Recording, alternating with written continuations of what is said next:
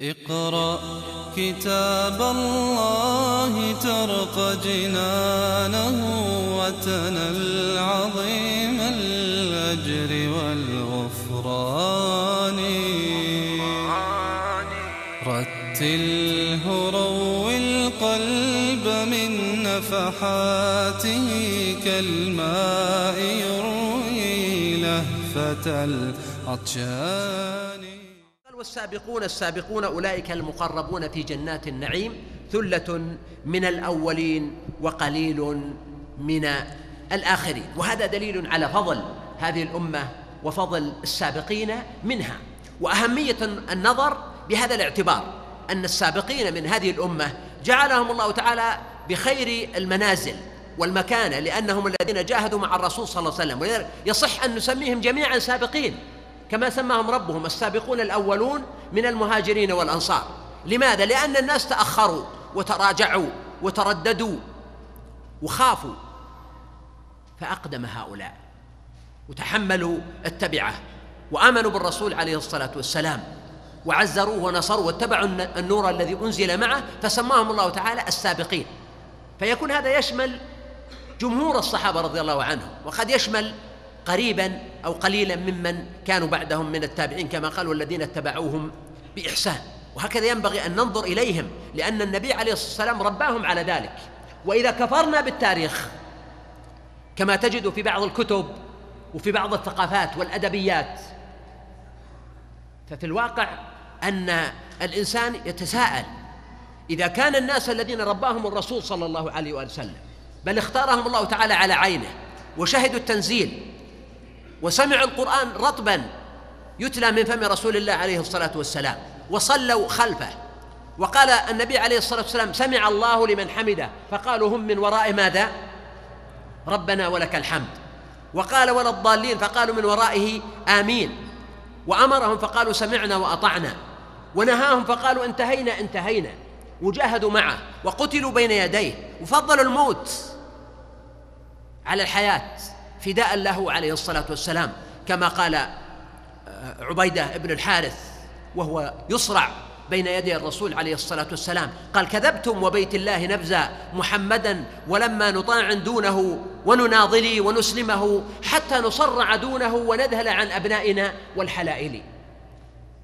فهؤلاء يعني إذا إذا كان هؤلاء يرتقي إليهم شك أو ريب فمن من هو المربي؟ أو القدوة أو السياسي أو القائد الذي نظن أنه سوف يصنع اتباعا ويقيم مجتمعا ويبني دولة بعد رسول الله عليه الصلاة والسلام. إن التشكيك في الجيل الأول هو تشكيك في الإنسان ذاته تشكيك في جنس الإنسان. وإذا أصابنا شك في جدارة الأولين الذين رباهم محمد صلى الله عليه وآله وسلم فهل يمكن أن نثق بغيرهم أو نتوقع نجاحا من سواهم؟ وقد يحتج بعض الناس بمثل قول النبي عليه الصلاة والسلام أمتي كالغيث لا يدرى أوله خير أم آخره. وهذا الحديث له طرق رواه الإمام أحمد وغيره من طرق وسند وهو حسن بمجموع هذه الطرق. لكن نقول هذا دليل أيضا على فضل آخر هذه الأمة وأن فيها حتى من السابقين فضلا عن أصحاب اليمين وفيها خير كثير ولكن لا يحمل الحديث ابدا على تساوي الأولين والآخرين. قال سبحانه على سرر موضونة. يعني هذا طرف من نعيمهم أنهم على سرر موضونة. والموضون يعني هو المرمول أو المنسوج. هذا أصح ما يقال فيه. سرر منسوجة. لأن السرر قد تصنع من الخشب وقد تصنع من الحديد. لكن الله سبحانه وتعالى هنا بين أن سرورهم أنعم من ذلك.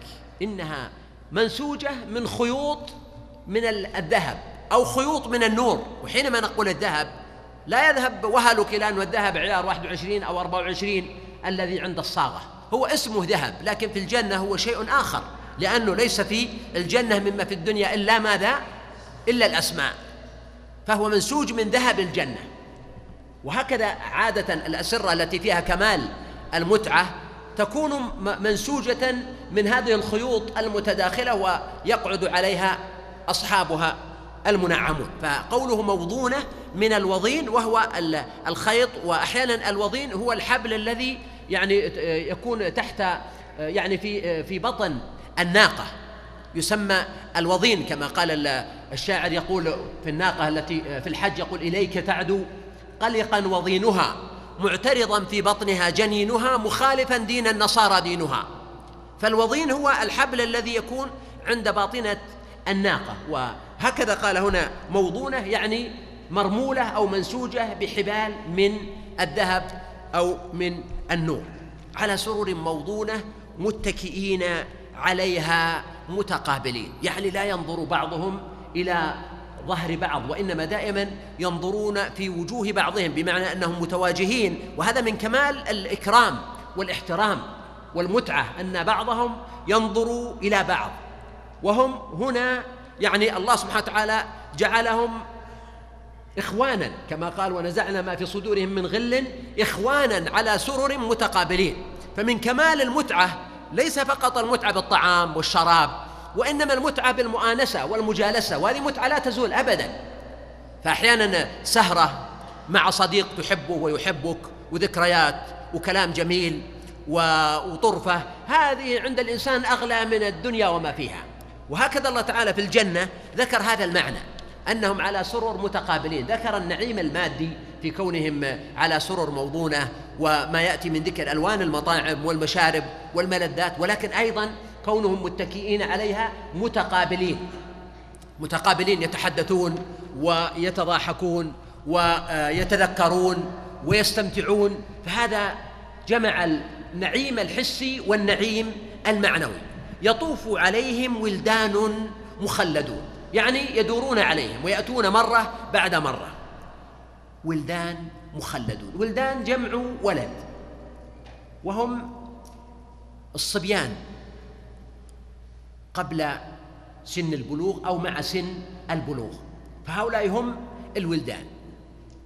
والله عز وجل ذكرهم في الجنة في القرآن الكريم في أكثر من موضع وسبق الحديث عنهم. طيب هؤلاء الولدان من هم؟ قال بعضهم هم أولاد المؤمنين الذين ماتوا قبل الحلم قبل البلوغ. إيش رأيكم بهذا القول؟ ها؟ مقبول؟ والذين آمنوا واتبعتهم ذريتهم بإيمان. وين؟ ألحقنا بهم ذريتهم. اذا ولدان المؤمنين أين هم في الجنة؟ مع آبائهم. هم على السرر أيضا.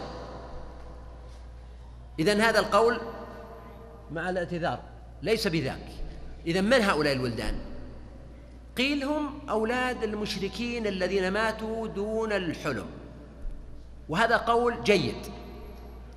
ونقل عن جمع من الصحابة كعمر بن الخطاب رضي الله عنه وسلمان الفارسي واختاره البخاري وجماعة من أهل العلم. وجاء في قصة إبراهيم عليه السلام لما قال وأولاد المشركين قال وأولاد المشركين. لأن هؤلاء غير مكلفين. فماتوا قبل سن التكليف. فإذا كان إذا اخترنا هذا القول مع أنه واحد من ضمن أقوال لأن العلماء لهم فيهم أقوال كثيرة. حتى قال بعضهم أنه يقال لهم كونوا ترابا وهذا بعيد. وقال بعضهم إنهم يختبرون في عرصات القيامة وهذا أيضا لم يثبت فيه نص صحيح.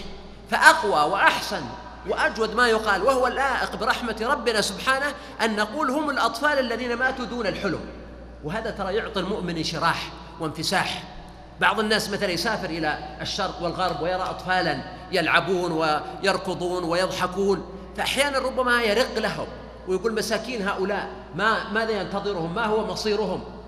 فإذا تذكر أن هؤلاء وأمثالهم ممن ماتوا على الكفر ولكنهم دون الحلم ودون البلوغ أنهم إلى رحمة الله سبحانه وتعالى هذا يعطي الإنسان في الواقع انفساحا وانشراحا في في قلبه والمؤمن يفرح برحمة الله للعباد ولا لا؟ أيوه. فسبحان الله هذا من المعاني. ولذلك ذكر بعضهم هذا المعنى عند قوله سبحانه وإذا الموءودة سئلت بأي ذنب قتلت. أن الموءودة ورد أنها في الجنة وإن كان الحديث في ذلك لا يصح لكن يصدق على هذا القول الذي اخترناه يعني ممن كانوا دون الحلم دون البلوغ. ويمكن أن يكون مع الولدان أيضا أناس ولدان خلقهم الله تعالى لهذا المعنى. مثل ما خلق الله تعالى الحور العين في الجنة للتنعم والحور العين فيهم نساء من نساء الدنيا وفيهم مما خلق الله سبحانه وتعالى. فكذلك الولدان يكون فيهم ما خلق الله سبحانه وتعالى وأنشأهم لهذا العمل وفيهم الولدان الذين ماتوا قبل البلوغ وقبل الحلم وأمثالهم ممن وسعتهم رحمة الله ولم تقم عليهم حجة الرسالة فيكفرون أو يكذبون. يطوف عليهم ولدان مخلدون. طيب أليس كل أهل الجنة مخلدون؟ بلى خالدين فيها أبدا لماذا خص الولدان هنا بأنهم مخلدون؟ أيوة قالوا مخلدون أي أنهم في نفس الأعمار أهل الجنة كم أعمارهم؟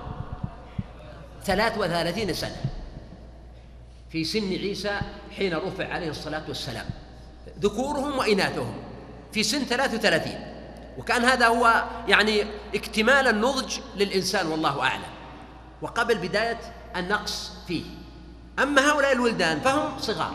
وقول مخلدون أي أنهم لا يجري عليهم عامل الزمن ولا يصيبهم الضعف أو التغير في وجوههم أو أجسادهم أو رشاقتهم أو أشكالهم أو قدرتهم. فهم ليسوا في الدنيا بحيث تجري عليهم نواميس الدنيا وقوانينها من الكبر والهرم والضعف والشيخوخة وإنما مخلدون في هذا السن. وقيل إن من معنى مخلدين أيضا أن عليهم الخلود وهي الأقراط.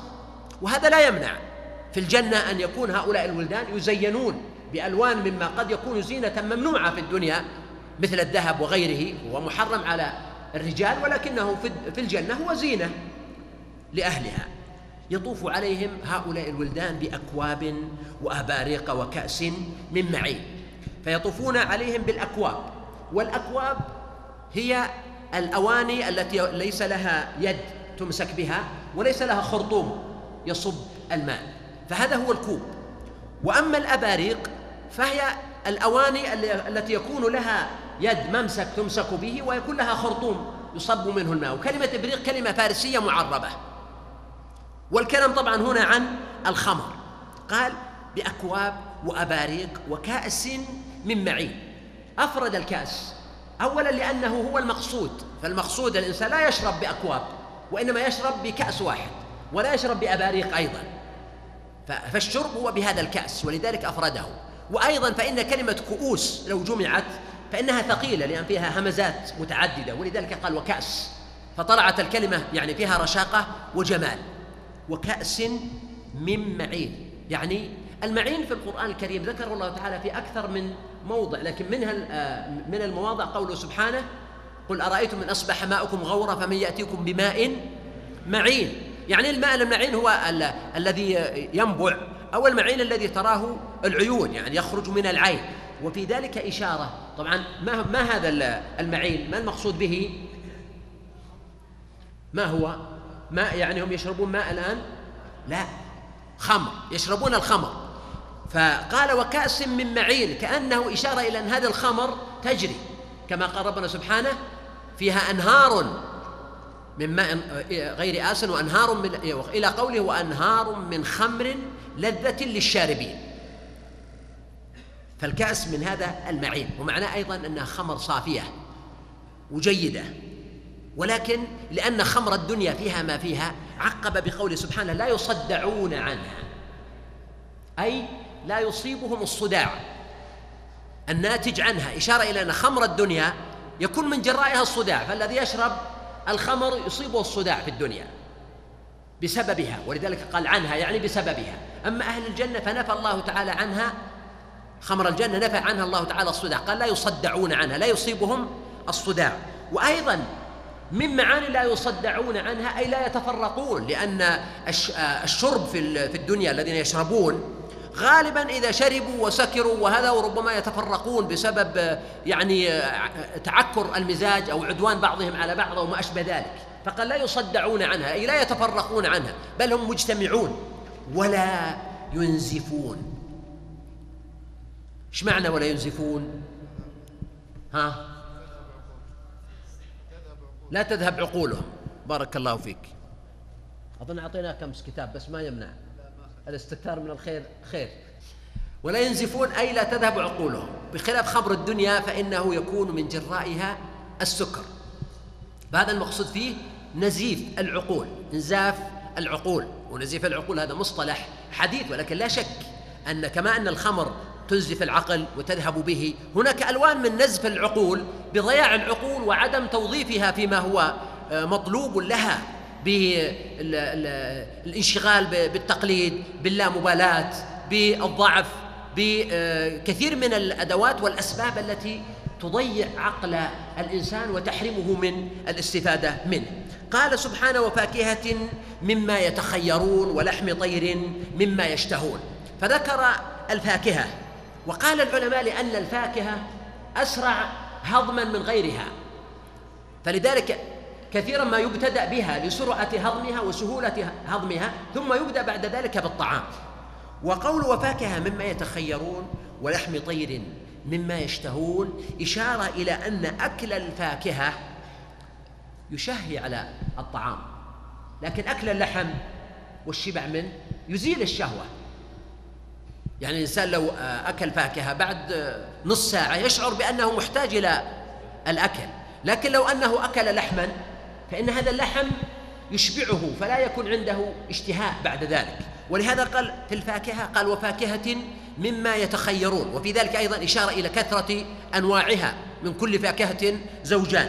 وأما اللحم فقال ولحم طير وذلك لأن لحم الطير مفضل على غيره وأجمل وأنضج وأفضل وأسهل.